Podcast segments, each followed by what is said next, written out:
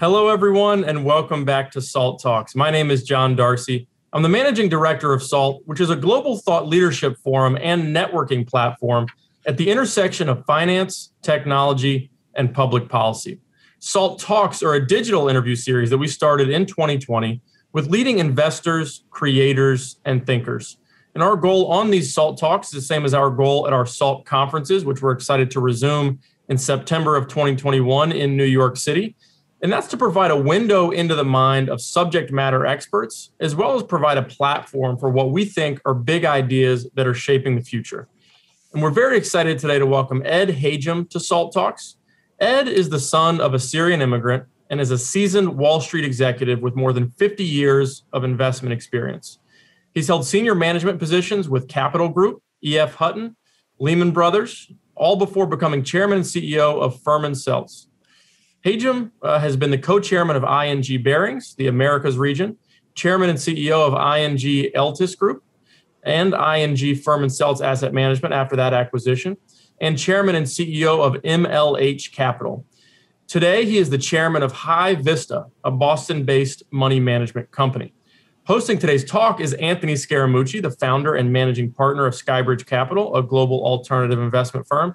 Anthony's also the chairman of SALT, and I believe you know it's, it's been something like 20 years. Anthony, you mentioned since you stepped into Ed's office uh, when you were at your previous business, Oscar Capital. All right, all right. Look take, forward to talking about it, that. Take it easy, John Darcy. I've been lying about my age. Okay, you didn't have to let everybody know that I know Hajim for that long.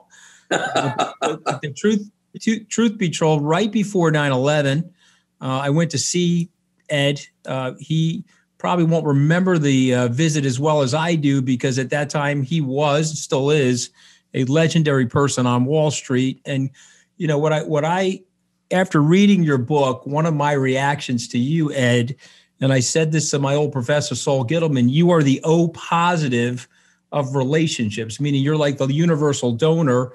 You can meet people, find something in common with them, and build a relationship. Uh, and that's one of the big takeaways from your book. But I remember our meeting very vividly because we were in the process of selling our company. Uh, one of your colleagues, Bill Turgeon, brought us into your your office, and you gave me great advice, uh, which I often give to other people, which was, you know, do the right thing for your employees, pick the place uh, to land them in a way where you know it'll help their careers, uh, and that'll turn out to be a good decision. We ultimately sold that business to Neuberger Berman. Uh, Jeff Lane uh, uh, was running Neuberger at that time. Um, but but on to you. I want to hold up the book. Uh, it's on the road less traveled. Uh, the book is an unlikely journey from the orphanage to the boardroom. I got to tell you, sir, it was a brilliant read. I'm not saying that to flatter you. I read a lot of books. We have a lot of authors on but your story is remarkable and unique. So I'd like to ask you that first question. Tell us how you grew up, Ed. It, uh, it, it, it's a story that starts prior to my birth when my father came over and as an immigrant in 1900. And uh, they, they settled in Bensonhurst in Brooklyn. Uh, Dad became fascinated as a young man with something called radio and by 1918 had you know taken a number of technical courses, got involved in RCA, and for the next you know the one roaring 20s did very very well. I have a picture of him with an airplane. He supposedly owned buildings on 110th Street, and in, in 29 he was obviously margined uh, 10 to one like everybody else. And in the next four years, between 1929 and 33, lost everything. And those of us who know friends who have you know, declined in, in, in personal wealth and so forth. No, it has an enormous impact. And when you lose everything, I mean everything, at the same time, his most important parent, his mother, died. And she supposedly died of a broken heart. She was a, uh, involved in the community, and community went into difficulty, and she died. In 1933, he decided that basically uh, he was either going to commit suicide or drive across country with his last possession, which was his car. Lucky for me, he decided not to commit suicide and drive across country. Uh, uh, he stopped at a cousin's home in St. Louis, and uh, he was he met their fifth child, who was an 18 year old young lady. 15 years his junior, and they got married in two weeks, which is another story. Anyway, they proceeded to California. They found out streets were not paved with gold. Dad had trouble finding a job. Supposedly, the only happiness happened three years later when I was born in 1936 at the Queen of Angels Hospital. Uh, it lasted a few a few months, and they found out that having a, a you know another mouth to feed was not a good deal. Three years later, uh, difficulty really was my father was a very difficult man, having all the demons from his decline in wealth. Uh, my mother, at 24 years old, divorced my father and got custody of me and took me from from Los Angeles back to her home in St. Louis. She was not welcomed in St. Louis. Uh, her father had five five children at the time, and he was not glad to see a divorced 24 year old woman with a three year old child.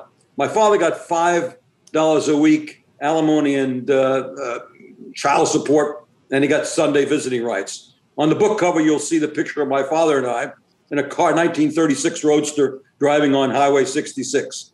One of the visiting rights, he got there, he found me so called unkept and instead of taking me to a movie or to the playground, he got back on Highway 36 and kept driving to Los Angeles. Uh, told me that uh, I'd never see my mother again. A few weeks later, he said she died. And that's how I kept it for another uh, 57 years, thinking that she had passed away. Uh, Dad and I spent a couple of years together, although he was a merchant marine at the time, a radio operator. I spent time with a, with a neighbor most of the time. And when the war started, he was either either volunteered or became was uh, drafted as an officer in the Merchant Marines. And I didn't see him for four and a half years. Uh, he put me with a Catholic welfare agency, which resulted in my being at five Catholic uh, foster homes, five schools, uh, which was an interesting experience. The war ended. Dad came back on the East Coast. I made the trip across country. We spent some time in the Sloane House on 34th Street at YMCA, which still exists, wasn't a pleasant place at the time. Then a hotel room in Coney Island while he sought land based work. It didn't work. He had to go back to sea. Uh, then I ended up in two Jewish orphanages, one in Far Rockaway. When I aged out of that one, I ended up in a better, a, a very good orphanage in Yonkers, New York, about four blocks from Exton High School. So 15 or 20 different places in the first 18 years. Uh, you know, a real Hijra, as they call it, a trip from from you know from Mecca to Medina, and many stops along the way. And the, the, the relationships from the foster homes were ranged from being abusive and cold to warm and caring. So, you know, what I got out of that were a lot of disadvantages, which in my book I try to put across to people like me, resulted in some advantages. And that's sort of the thumbnail sketch. It's it's in the book. It's it's better well done than me just running through all those pages very quickly. But the childhood was very difficult, and it, you know some people call it Dickensian. This, and, but it, it, it I, I, as I say, it wasn't my fault, you know, and I I had people along the way that did help me. Writing the book made me recognize there were some very good people along the way, which basically helped me, you know, get through the period.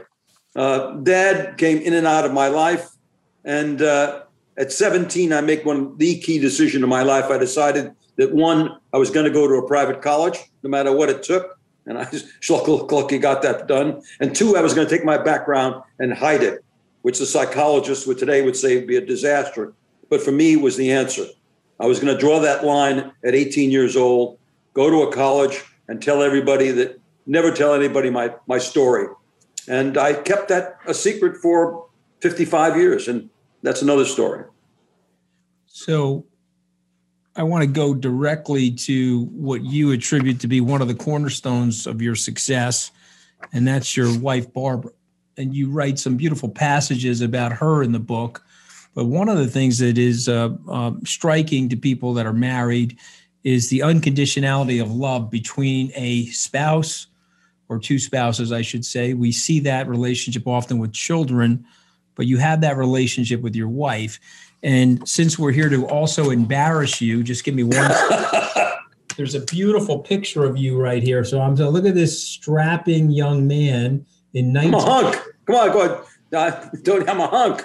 yeah, I mean, come on. That's 1959. Okay, there you are, uh, looking like a super hunk there. So tell us about the courtship with Barbara, how she came into your life, and her influence it's a long story, and, and I hope you can put up with it. But that picture was taken when I was at, an, an ensign in the Navy, our first trip across the ocean, and stopped in Hawaii, and somebody took that picture, and I thought it was kind of humorous. Uh, Barbara, the story about Barbara and I really is a you can't you really can't tell a story like this. In my in, and by the way, at the end of the book, I have my four P's, and the third P is partnership, partners, and there's a thing called P1 if you truly can find P1 early in life, someone who you can support, who will support you, someone who you can share your life with, it really solves at least half the problem. And I met the barber situation is a, it's unfortunately a long story. It starts in 1957 when I was the editor of a, I founded, I was founding editor of a humor magazine at the University of Rochester.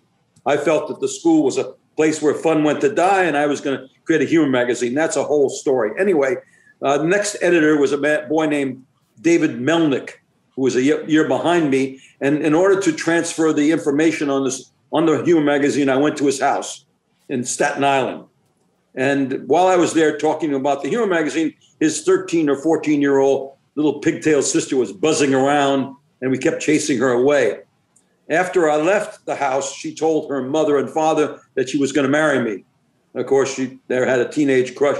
They didn't think twice about it. Seven years later, I was at the business school, my second year. Phone rang, spring.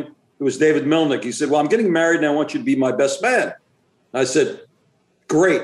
Hung the phone up, realized I did not have the money to fly to San Francisco where he was in school. So I quickly called the placement office and I said, Have you got anything in California? I don't care what they do. I need a ticket. And the girl, the lady there was a buddy of mine. Actually, we, we had dated for a while. And so she said, come on over. There's nobody, there's no availability, but there's a company here called Capital Research that's in the mutual fund business. I had never taken an investment course. I wanted to manage a business. I didn't want to go in the investment business. They said, we'll put you outside the chairman's door and you can accost them and see if you can get the invitation to the dinner. They invite a bunch of people to dinner, then they cut the group in half and they invite half out to for another interview in Los Angeles. Uh, I got there stood outside the door. Jim Fullerton, the chairman, came out. And the way he tells the story is I he learned more about me in 10 minutes than he learned all day long by anybody, any hour interview. Anyway, they invited me to dinner. I made the cut. I got the chance to go to California. I was on my way to the airport and I got a phone call from Barbara's mother who said, Would I take little Barbara to the wedding? And I said, Sure. Uh, at Idlewild Airport, which is now Kennedy, we passed each other a dozen times. I finally had PA system, and the little 13 year old turned out to be a 20 year old striking young lady. And we got on the airplane. She fell asleep on my shoulder. We went to the wedding. We danced. We had a good time. And I appeared the next morning, Monday morning at Capital Research, hungover, not interested, only interested in one thing, which was to get out of there. The first thing he did was give me a battery of psychological tests, which I flunked.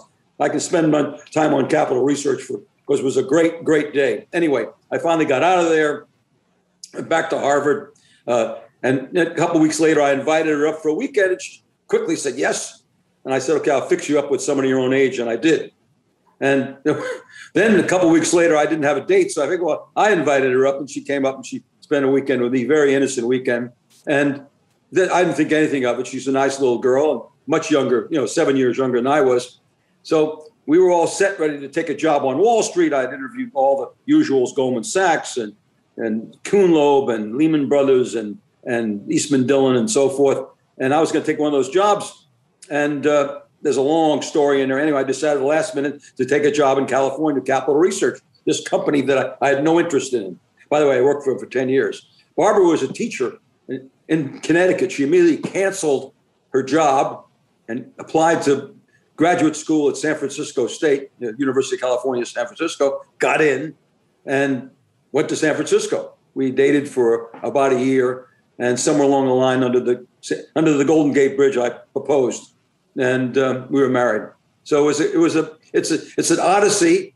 Uh, I ended up spending ten years with the company I had no interest in. The only reason I went out there was to be the wedding for her brother, and we're now married 55 years, and we have three wonderful children and eight grandchildren which is really my legacy. Uh, seven grandsons, by the way. So that's too long a story, but unfortunately, no, that's the story. Ed, Ed, please, it's a it's a brilliant story, which is why I didn't want to interrupt one second of it, and you regale some of it in the book. Uh, I'm not a pop psychologist, um, but I, I, when I read your book, I made an observation to myself and a note, and I'm going to ask you this, and and you, you know, I just want you to react to it. You know, some people that grow up the way you did in a fractured situation, moving about, uh, can develop trust issues, can develop uh, fear based uh, relationships, not want to wade deeply into the pool. Uh, but you managed to overcome all of that uh, as it relates to your marriage, but also the business relationships. And, and I'd like you to get into the four P's if you don't mind. Uh, I don't want to ruin the book for people because I certainly want them to read it, but I want them to get a sense for your ethos. How were you able to um, break out of the shifting winds and sands of your childhood to live this anchored and such a stable, great uh, career arc and family arc? You know, I can go into it in, in depth, but I want to, if I want to simply say why, the problem with most people that have backgrounds like me that spiral down is they become victims. They come victims of their circumstance. I refused, no matter what happened to me, and by the way, in my entire life, not to be a victim, always to ask what's next. I've tried to delve in why I took that posture, possibly because my, my father was a victim. He always complained, it was always somebody else's fault. And children tend to do the opposite of their parents. So maybe that was the reason. But all through my life, no matter what happened to me, and I had a wonderful question last night at Alfred University. A young man asked me, know, what was the hardest thing that I've ever had to do in my life? And I said, it's basically something where you do everything right and it still comes out wrong. Spend seven years at Lehman Brothers, turn two divisions around, and they still throw you out in the street because you don't get along with the boss.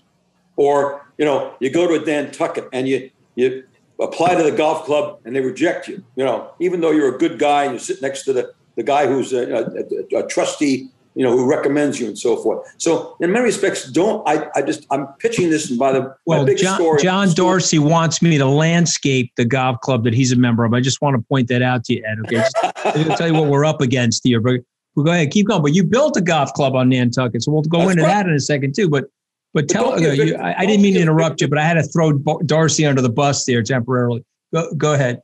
Don't be a victim.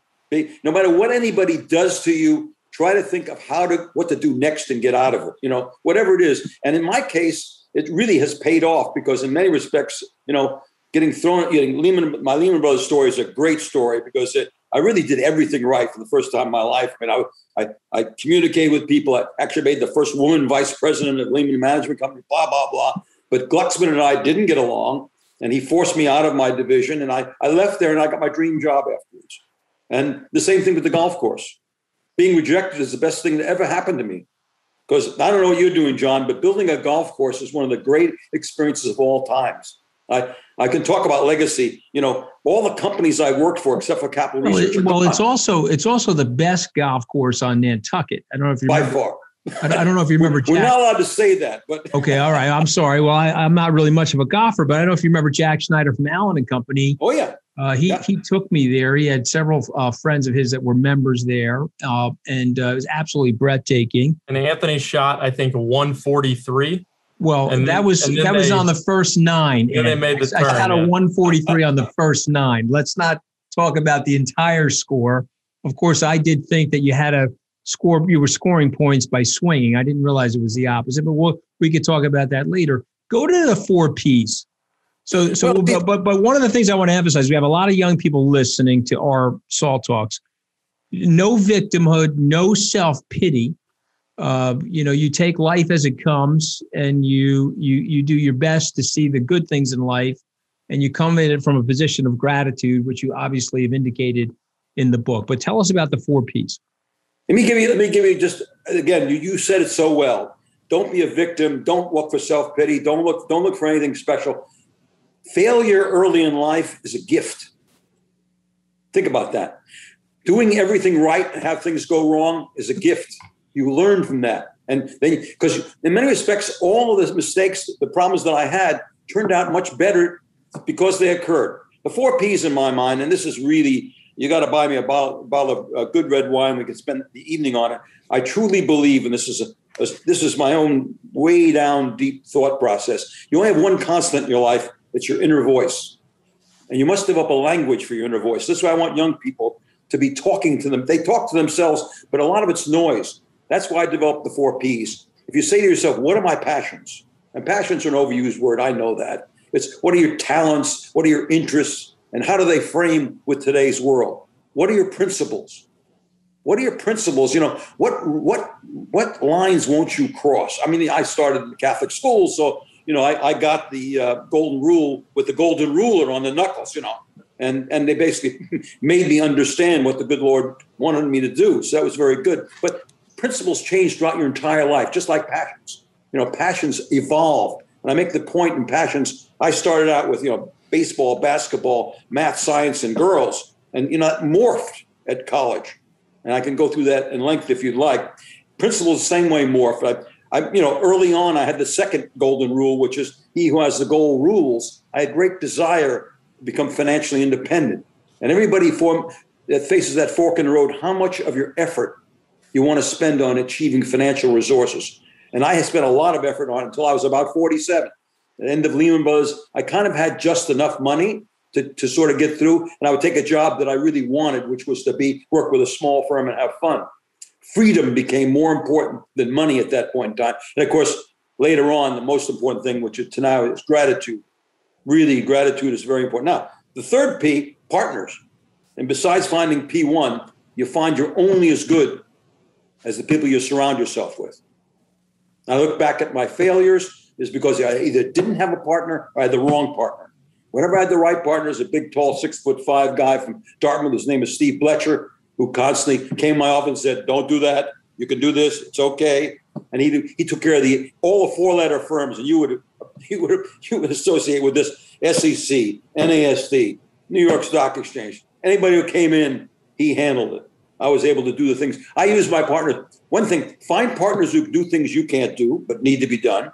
Find partners that things that you can do, but they do it better than you do. Then find partners who do things that you can do very well, but you don't want to do. So what you end up with is things you like to do that you do well. Think about that. And that's why I structured my partners. Now, I have a secret for that. For that. Now, the fourth thing is plans. Uh, plans, you know, God, you know, man plans and God laughs. That's a, a Chinese expression that the Yiddish people took on. But, you know, in many respects, it's, it's not true. I want people to write plans because at least they know where they wanted to go. And then take those plans and think about the context of your life. You want to have some fun, spend an evening thinking about somebody born in 1900 like my father and someone born in 1936 like me, the difference in our life. Context, context. You know, find a wave or a cycle or a trend or something that basically is going to go up during your lifetime. And if you can find that get the wind at your back, and it fits with your passions and your principles and your partners, you know, boy, you've got it. Like to marry those first three to the fourth one. And I always kid about this. A friend of mine, you know, loved Alaska, loved gold mining, was helping the Indians up there. Everything was going fine until he married someone who hated the cold. You know, doesn't work. You know, there's that kind of thing that you sort of have to deal with. Those are the four P's. I used it at Rochester almost in every one of my graduate. I made 70 graduation speeches. I use it most of the time because I really thought that those you not necessarily the four P's, but use a language with yourself that you can go back to. And of course, the fifth P is purpose, which all those things you know un- undermine, underlie. They underlie purpose for everything you're doing. And so I find this, and if you can concentrate and look at your passions, your, and my passions changed. I mean, in college, I was a very, I wanted to be a physicist for a while. But by my junior year, I started to recognize what really turned me on. My real passion was helping people. I started the Humor Magazine and I took on partners, helping people be better than they think they can, help them to exceed their own expectations. That really got me excited. I didn't know it at the time. Looking back in my business career, I started to recognize that's what turned me on. And you say, why have I made good relationships? Because if people believe that you're really interested in them, makes life a lot easier. Not easy. And then, of course, you marry that with the most difficult thing that people do in our business is, you know, you can reach great heights if you don't worry about who gets the credit. So if someone feels that you're really interested in them and they're going to get the credit, if you have a couple hundred of those people surrounding you, you will do really well. So, I mean, again, these are all these are great pieces of advice. I I I want to go back to the book for a second because uh, you live this. You live this in the book. Um, take me back to the Nantucket story because uh, you're 56, 58 years old. You're in that ballpark. It's 1994. You're opening uh, the golf course. Uh, take us through the process of getting the zoning approval on that ancient uh, New England island, if you will, and how you were able to make it all happen. It's one of the things I, I left out of the book in many respects because we were bidding against a very prominent other person in, in getting the property. And we had to pay a little more than we, we finally a knockout bid at $8 million for the property. And we had constant covenants in there in, in our bid, which the last one was, you know, if we didn't get golf golf permitted, then we would basically not buy the property. Well, he took that out on his last bid, so we had to take it out. And I had, uh, you know, raised 50, uh, $10 million with 50 people at $200,000 a piece. And I go back to them and say, we may not have a golf course. We'll just give you five acres a piece. anyway, and so we started the process with, with, uh, with all of the agencies. And of course, Nantucket was easy because this property was zoned what they call R2. We could have put 150 units on that property. And we decided, we showed them a, a, a program. We said, here's what we can do 128 units Here's we should do 60 units. Here's we're going to do five units, a clubhouse plus four cottages. and so Nantucket ran us through pretty quickly. Uh, but Massachusetts, we got caught finally with a endangered species woman who was in charge of that. And she was worried about the Harrier hawk. And so we had to spend about $800,000 doing all kinds of things for the Harrier hawk, which went on for 10 years. But anyway, we had about four foot of paper in the permitting process, and you know, two million dollars. But we got the job done. Took us about almost over a year to get the thing done, and finally we started with the bulldozers. And on April the eighth, nineteen ninety five, it looked like the landing, the landing on D Day with all the uh, backhoes and front hoes and bulldozers coming down Milestone Drive. And I still say one of the great things, and I'm not, I collect a little bit of art, but building a golf course is art with a bulldozer and moving as little dirt as you can and using as much of the natural undulation which we could. Fred and I stood up, Fred Green, who deserves all the credit for building the golf course. He's built, we built three golf courses together, one in Vail, second was Nantucket, the third was in London. But Fred did a fantastic job. He brought in Rees Jones, and the whole thing was covered with four or five foot of, of scrub oak. We couldn't even see it when we drove through it. And one day we were standing in the middle of it all. He said, Why don't we take it all down? I said, What will it cost? He said, Well, probably a quarter to a half a million dollars. We took it all down and found one of the great, just natural undulation. And so we took, we, the bulldozers didn't have to do too much work. Anyway, we, uh, we spent two years building the golf course with Rees. It turned out to be the number one private golf course built in 1997. Our clubhouse also won the number one award uh, in Golf Magazine and it was a great experience. And I have been hugged by more women because their husbands are moved them to Nantucket than anybody in the Western world. Because you know, because it, nobody would come to go, come to Nantucket. Just as I, I, when when I got turned down by Sankaty, I went back to Barbara. and said, "I think we're going to have to sell a house." She said, "No, no, can't sell a house. Why don't you build a golf course? You built one in Vail." I said, "Vail's got land. Nantucket doesn't have land." So I went out and I found the land, invited Fred out, and the rest is history. We have basically changed the island. We've, in fact, I get, gave, credit to the, the membership because about two years in, well, first year we had a, a, our first charity event. We raised four hundred thousand dollars. People went crazy. Oh, we had thirteen requests the next year. We said stop. And we started something called the Children's Charity a couple years later, which is the only charitable event at the island. We don't allow anything else. Nobody can come to the island and raise money except that one night. And now we're into this almost 20 years. We've put 25 kids through college. We're the largest charity on the island. We support 40 or 50 different charities every year. We made a contribution to the new Boys and Girls Club, to the new hospital, and we've now started my new mini crusade, which is vocational education. We now have through, vocational scholarships, welders, chefs. It costs to go to Thompson Wells. It costs forty thousand dollars a year. So we have two college scholarships and three or four vocational scholarships every year. We hold one gala, and I think we raise more money per per capita than almost any place I've ever been in. And it's some it's a model I'd love if I had time to take it to other clubs around the country because you really become instead of golf club, you become an institution, and that really changes everything. And and the island, you know, accepts us now as as part of a part of that milieu, and I think it's very important. And if I wasn't rejected, we probably never would have built the club and you know, and I still say one of the great opportunities of all times, all times. You have to finish nine holes. You go up to the snack bar. You tell Kelly you want a you want a muscle milk or a you know a smoothie or something, and she says, "What's your number?" And you say, "Number one," and that's the best. That's the greatest compliment anyone could ever have. I, I, I love I love I love the story for so many different reasons. There's been a lot of clubs that I frankly have been rejected from over my life at. But but I will say this about Nantucket. Uh, my first trip to Nantucket, uh, I was at, at Tufts University, um, and I obviously had gone to Cape Cod. I took the ferry over to Nantucket, uh, fell in love with the island, and my wife, my first date with her, was on the island of Nantucket, and uh, I took her there. Uh, we went to the White Elephant for breakfast, and then oh, the White Elephant's right there. It's actually down the block from my house.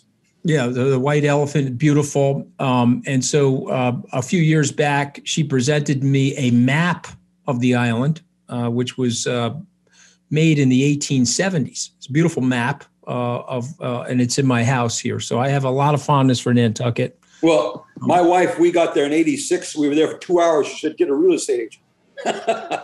Being an island lady at Staten Island, Nantucket was she just fell in love, and, and she was one of the prime movers on the, the Whaling Museum but we have a map in our, you have to come to our house.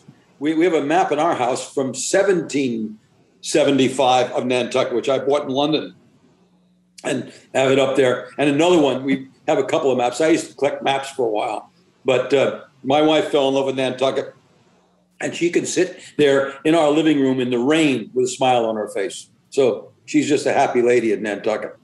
Well, I, I got to let John in here. He's got some questions from our audience, but uh, I love the stories, Ed, and I love I love your life story, and I'm so happy that you were able to put it down uh, into words on the road less traveled. And I'm encouraging all the young people that listen to us, please go out and buy this book. Um, but John, go ahead. Yeah, so you obviously had a storied career uh, on Wall Street, Ed, at a lot of great organizations, Capital Group, EF Hutton uh, Lehman Brothers, Furman Selz.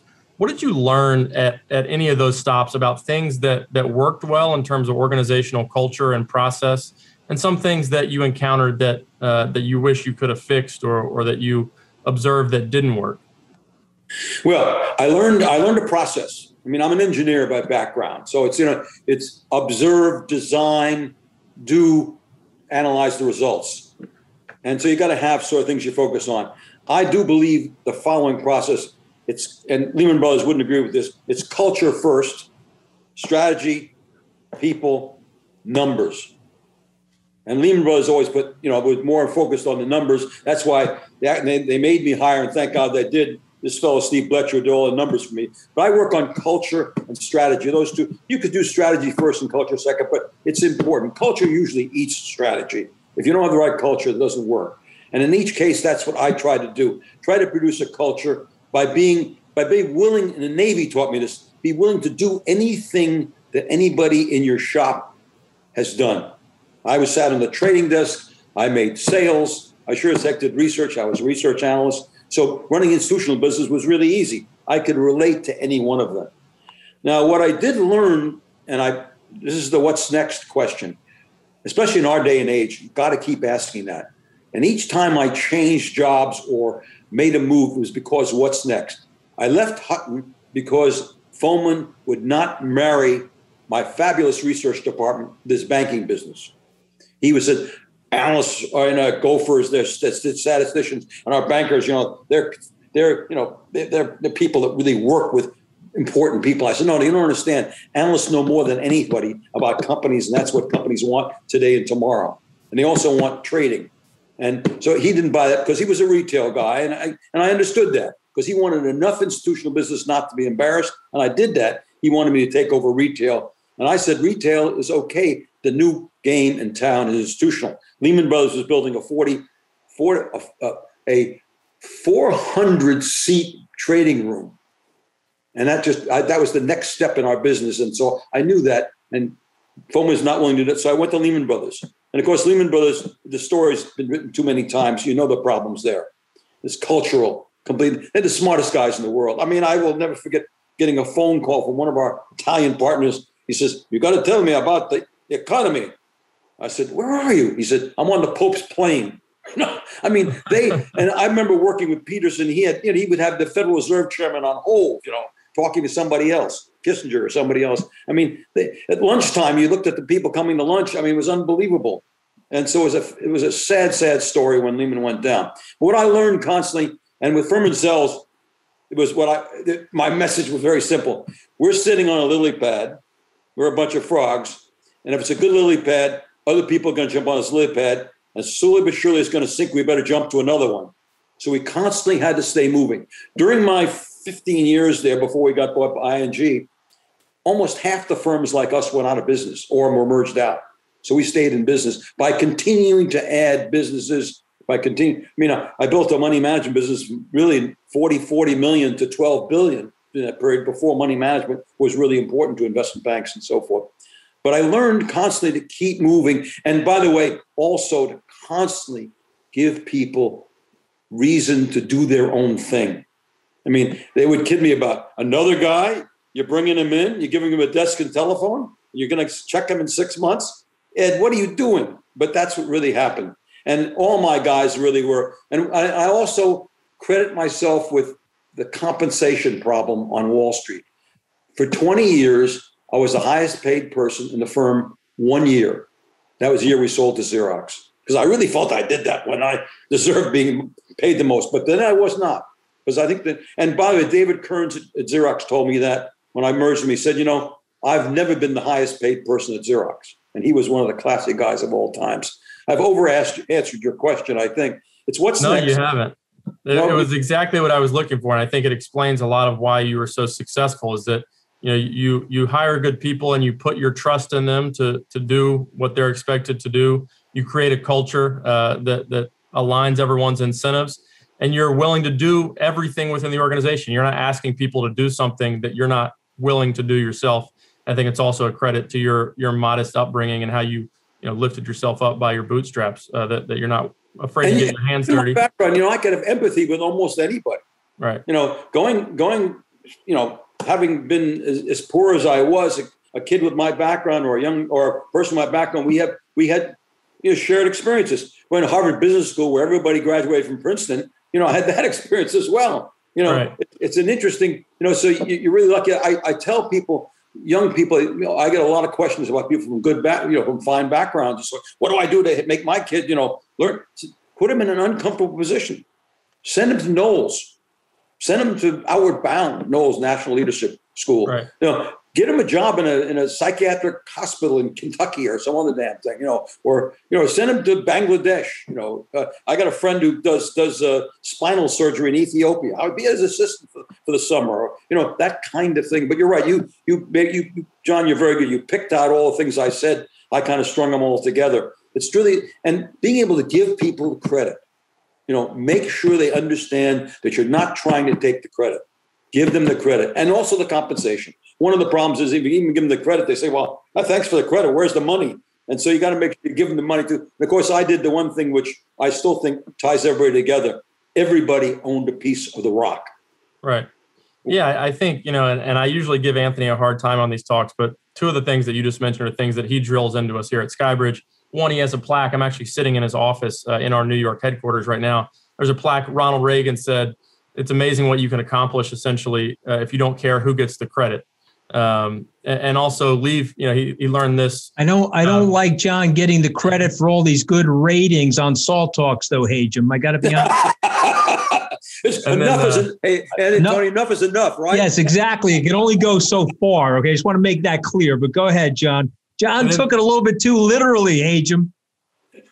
and then uh, the, the second piece is from Li Ka-shing. He writes about this in one of his books. Is you know he he asked Li Ka-shing, "What is one lesson that you would give me in my career to help me be successful?" And, and Li Ka-shing told him, leave money on the table for your partners. Don't try to squeeze every dime or every penny out of every transaction that you do with your partners.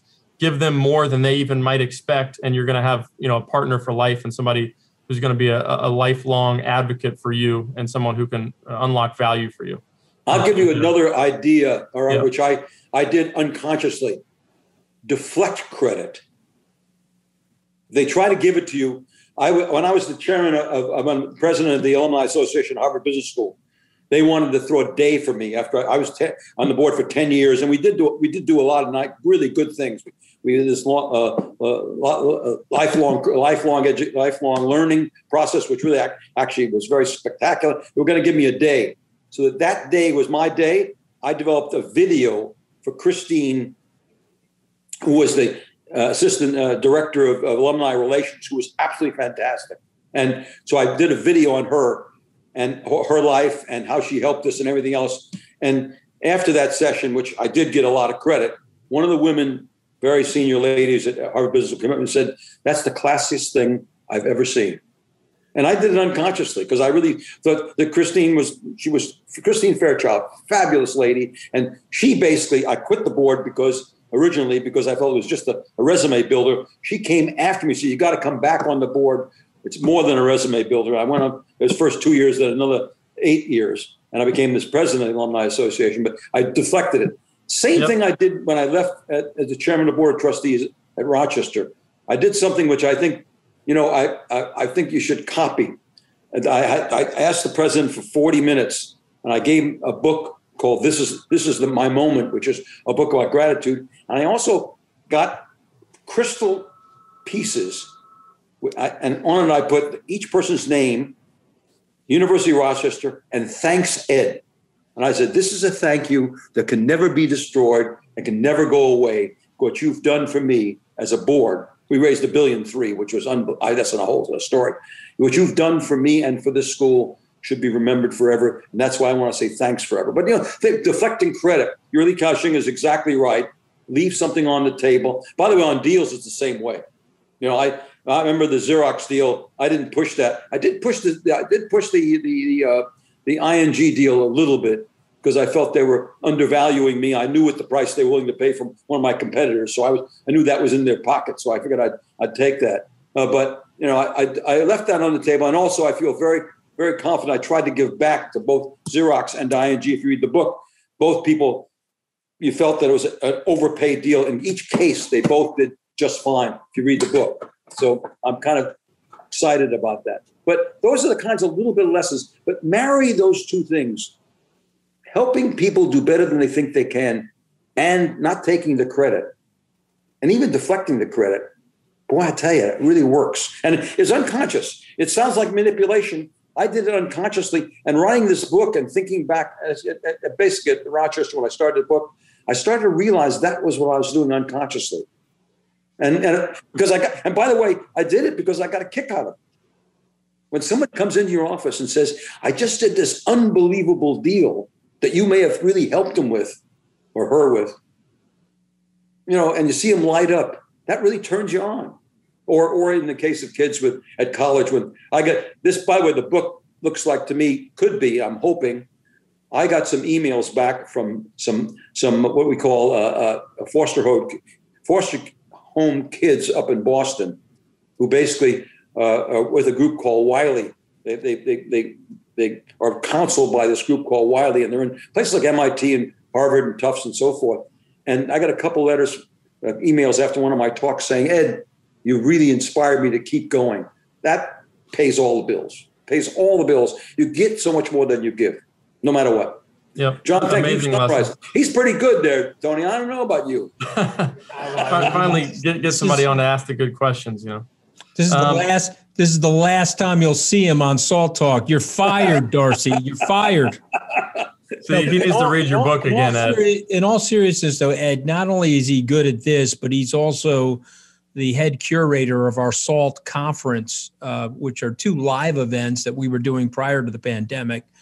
And so, yeah, no, we've uh, we've we've we've downloaded a lot of responsibility to John. He's done a brilliant job. And hey, John, I, I give you great empathy. My daughter is a is a curator for TED Talks, the business part of TED Talks. It's one of the toughest jobs ever. It's like being a Broadway producer with only one night stands. Really, it's very tough. Yeah, no, I mean, we we strive to be in the stratosphere of TED Talks. You know, Salt Talks is what we call our series, and it's modeled after TED Talks. I think obviously what she's done there to contribute to the success of that organization, I'm sure is amazing. I want to ask you one more question. There's too much wisdom here for me to let you go early, so we're going to go right up to uh, the, the, end of our allotted time here. But it's about the future, and you know. Um, you've talked a lot about how you talked about the lily pad. You talked about, you know, if you don't jump off the lily pad to the next lily pad, you're going to get left behind. And I think generationally, there's a lot of people on Wall Street in the industry who who don't think that way and are, are trying to hold on to the past. You see companies like a Coinbase. I don't know how familiar you are with digital currency, oh, yeah. Yeah. And all that stuff. That's going to, you know, go live and be a hundred plus billion dollar company. You have Stripe, which is a private, you know, payments company that's is worth a hundred billion already in private markets both of those either bumping into or exceeding the market cap of a company like Goldman Sachs. But as you look out into the landscape, uh, where do you see the puck moving, to use an overused cliche, in terms of Wall Street, in terms of fintech's disruption of old Wall Street? And, how would you give advice to CEOs of some of these uh, legacy organizations in terms of how not to get left behind? You know, change is, is it's corny, but change is accelerating. But there's more opportunity now than ever before. But you got to keep changing.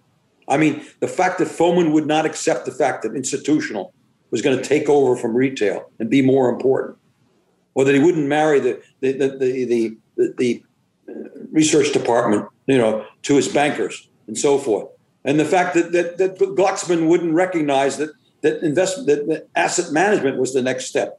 You know, I don't know how big we could have been. We went from two billion to ten billion in two and a half years with the Lehman name. I could have been Larry. I could have been Black BlackRock. You know, if if he left left us alone, maybe. Right.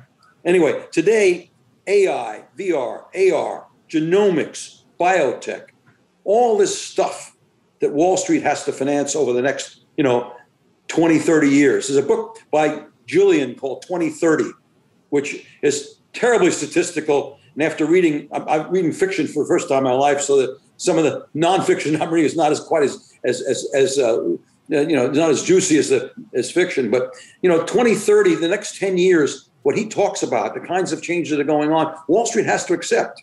You know, I'm not, you know, I'm not a, an owner of cryptocurrency because I'm a, I'm an old fogey, you know, you know, but I now recognize that's very, very important you know, and people, when I traded in the over the counter market in the 60s, people said, What are you doing? You're not going to trade over the counter stocks, are you? The spreads were so wonderful that my over the counter desk made more money than anybody else because I had these 40 guys from Staten Island all trading over the counter stuff, you know. Anyway, so I think that today Wall Street has more opportunity than ever before, but it's going to be different. The, the problem with Wall Street today is that you have too many very large companies and you know, when you're competing against very large companies, it's just very difficult to operate. But you're getting some new company like Coinbase. I mean, there'll be other programs like that. I'm recommending most young people, unless they're really finesse, unless they're really fine, you know, really, really get excited about finance. Just there's so many other opportunities today. Plus, the world is now three or four times as big as it's been before. International is possible, and internet gives you access to all that find a wave, find a cycle, find a find a, a trend, find an unsatisfied demand, or find a need that's going to be satisfied in the next 20 years. You're going to have a lot of fun. Wall Street is is very, you know, JP Morgan's a fantastic company. It's just hard to compete against. And Coinbase has done it. But it's going to be the exception rather than a rule that's going to be, I think that, and in many respects, the financial business have, have topped out to some extent.